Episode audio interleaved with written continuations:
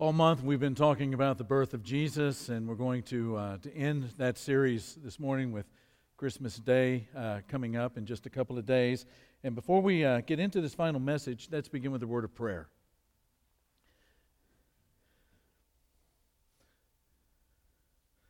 Father, it is so striking for us when we sing to you to remember that Jesus, Lord, at thy birth, those lines from that great song. And we see so much of our world that is not able to, and one for one reason or another, to recognize that. And so we pray, Father, that you will help us to be that light that shines in dark places, that you will help us to be that love that overcomes hate, that that graciousness and generosity that overcomes the stinginess and, and the miserliness that we find all over this world. And we pray, Father, that we will be folks courageous to speak the words of truth to everyone we meet about the greatness of your gospel and what you have done for us in Jesus Christ. And as we think uh, again this morning on the greatness of his birth, we ask that you bless us with eyes and ears to discern, Father, this moment in history and to keep discerning it each and every day of our life, so that we are transformed more and more into the likeness of the one that was born of a virgin two thousand years ago. And we pray this in Jesus' name. Amen. You know, you probably have heard this all your life. I, I've heard it a lot. A lot of people through history have said that timing, that timing is everything. I think everything is a little strong, and perhaps it goes a little far, but timing is pretty important. What is the difference between telling a joke well and telling a joke badly? It's timing, right? And when we think about, you know, places and timing, we never just say the right place. It's always the right place at the right, say it, time. Conversely, the other part is true as well, right? We can be at the wrong place at the wrong time. Now, ironically, they can both be the same moment. They can be the same moment. Ellen and I, as you know, we were married very young. Uh, she was twenty, I was twenty-one. Uh, one of us was pretty immature, and the other one was Ellen. and uh, we were going to school. We were working full-time. Um, I actually had gotten home before her one day at the place we were living, and so I just had this creative, creative idea that I was going to scare her. And so I'm... Uh, Uh, go into the bedroom, and I slide under the bed, and I'm just waiting for Ellen to come. And like I'm under that bed for like fifteen minutes waiting for her to come, right? And I'm just dying laughing, and I just can't wait for her to get home. So she comes home, and she comes in the front door, and I'm, Mark, I'm home.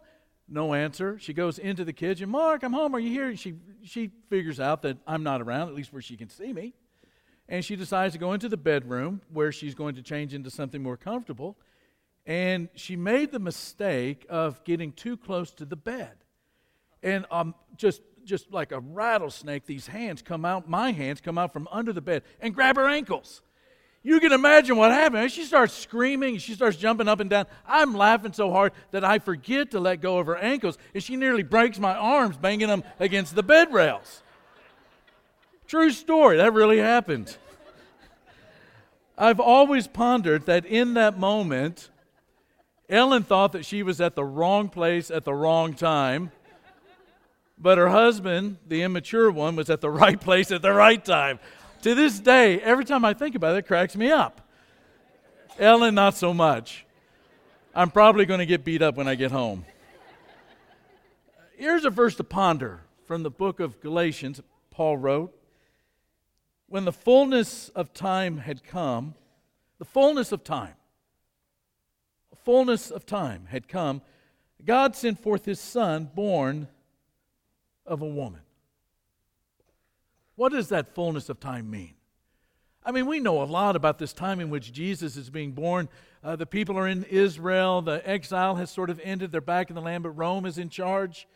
So what does it mean, the fullness of time? Does it mean that the people of Israel have become so united and so single-minded that they're going to be able to, to do something great for God and maybe get Rome off of their, off of their backs? Well, nothing could be further from the truth. Josephus tells us that Judaism during the time of Jesus was as fragmented as it had ever been in the history of the world. Josephus says that there were basically four Jewish philosophies at the time. There were more than that, but these were the major ones. The Sadducees. The Sadducees were the ones down in Rome. They were the, the, they were the, the priestly class. They were the ones that were mainly the aristocrats, the, the rich people in Jerusalem. They didn't believe in an afterlife. They didn't believe in angels. They were okay with making, you know, contracts with Rome and making money because this is all there was. They were, they may not have been okay with Rome, but they were making it okay with Rome. And then there were the Essenes. Essenes were kind of this holiness movement out in the desert. There was probably a little group in Jerusalem, but they had given up on everything. They didn't want anything to do with the temple in Jerusalem. They, they wanted to go off into the desert and to be kind of this holiness sect by themselves. And then there were the Zealots. The Zealots didn't care for anybody else who disagreed with them. Basically, the Zealots said, you know what? We've been talking and talking and talking and talking and thinking and thinking and thinking and thinking, praying, praying, praying, praying. Now it's time to get the swords and the spears and the shields. And they were ready to go to war, even if it meant going to war against some of their own people. And then there were the Pharisees. We all know about the Pharisees. The Pharisees believed that the, that the prophets had been right.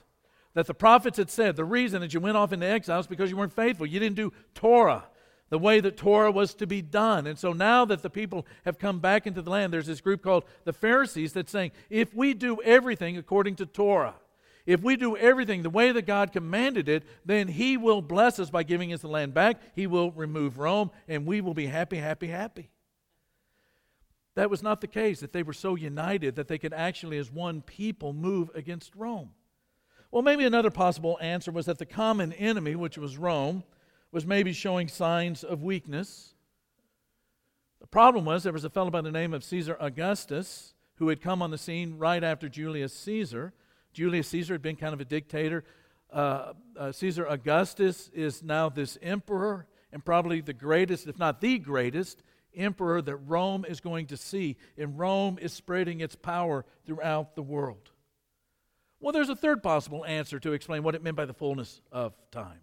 And that is, there are some heroes that have come to light. There are some people that are going to rally the nation together. They're heroic. They have power. And then we read about Mary and Joseph, hardly heroic figures at all. Mary was a teenager. She was probably in middle school, very young. Some of the scholars say that she was part of the Anawim movement or, or sect in Judaism, which meant that she was part of this pious, poor group of Jews that were very dependent upon God, very dependent on, on God to take care of them on a daily basis. And there's Joseph. Joseph, we hardly know anything about, next to nothing about him. A couple of traditions, we don't know which one is right. But there's one tradition that says he was an old man. He was a part of the Zadokim, the, the righteous, righteous folk. And that as an old man, he had been pledged to marry. And that probably that's the reason he went off the scene so early is because he was old. We don't know. There's another theory that maybe he was just a young man. And you know he was called a carpenter, which is actually the word tectone in the original language, which actually means he's a worker with hard substances, which meant that it was probably not only wood, but also with stone, which was the, the, the building material of, of, of uh, the favorite building material of the day. And up north of Nazareth, there's this little place called Sepphoris, which was in the middle of being reborn as a city. A lot of work being done, walking distance from Nazareth to Sepphoris. And maybe, just maybe, again, we don't know. It's all speculation. Maybe there was some kind of an accident that involved a boulder or a stone or a block. And that's one of the reasons why Joseph ends up disappearing off the text at such an early, early, early point in the Gospels. We don't know.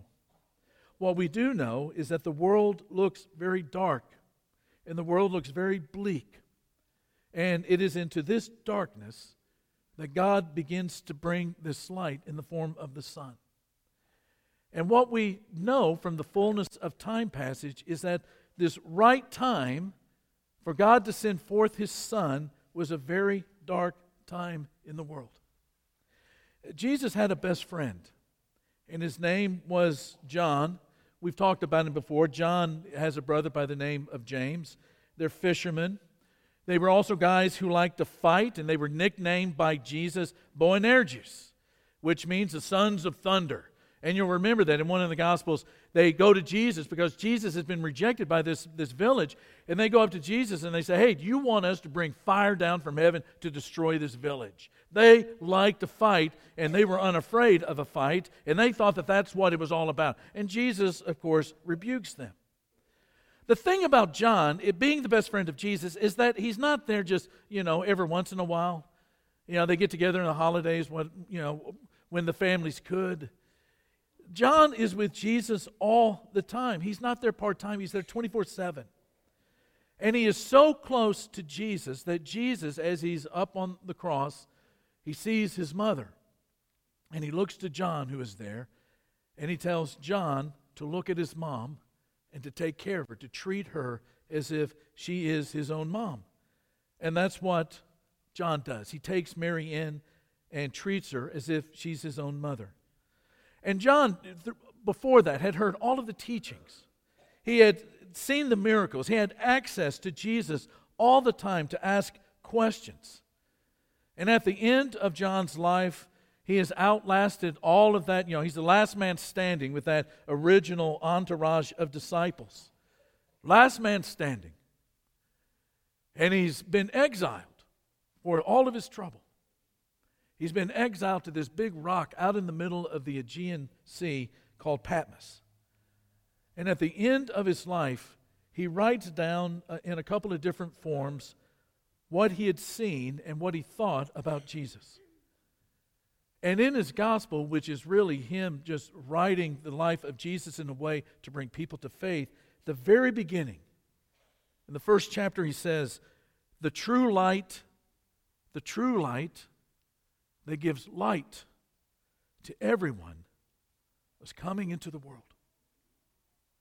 Light was coming into the world. And he said there was another time in John chapter nine, after he had healed, uh, uh, as he was healing uh, a blind man, a man born blind, he said, I am the light of the world. This last Tuesday night, Ellen and I had been out running some errands, and we decided on the way home that maybe we would stop and see some Christmas lights. And there's a pretty famous neighborhood in San Antonio, not too far, about two blocks from where we live. And everybody on the house, uh, on the block just about has a house full of lights. And that street was so lit up with all of the color, colors of those Christmas lights that we were able to turn the lights off in the car and to drive down that street without any problem at all because the light had overcome that darkness. I think the Apostle John would have loved Christmas lights. And he writes, again, in that first chapter of his gospel, the light shines in the darkness, and the darkness has not overcome it.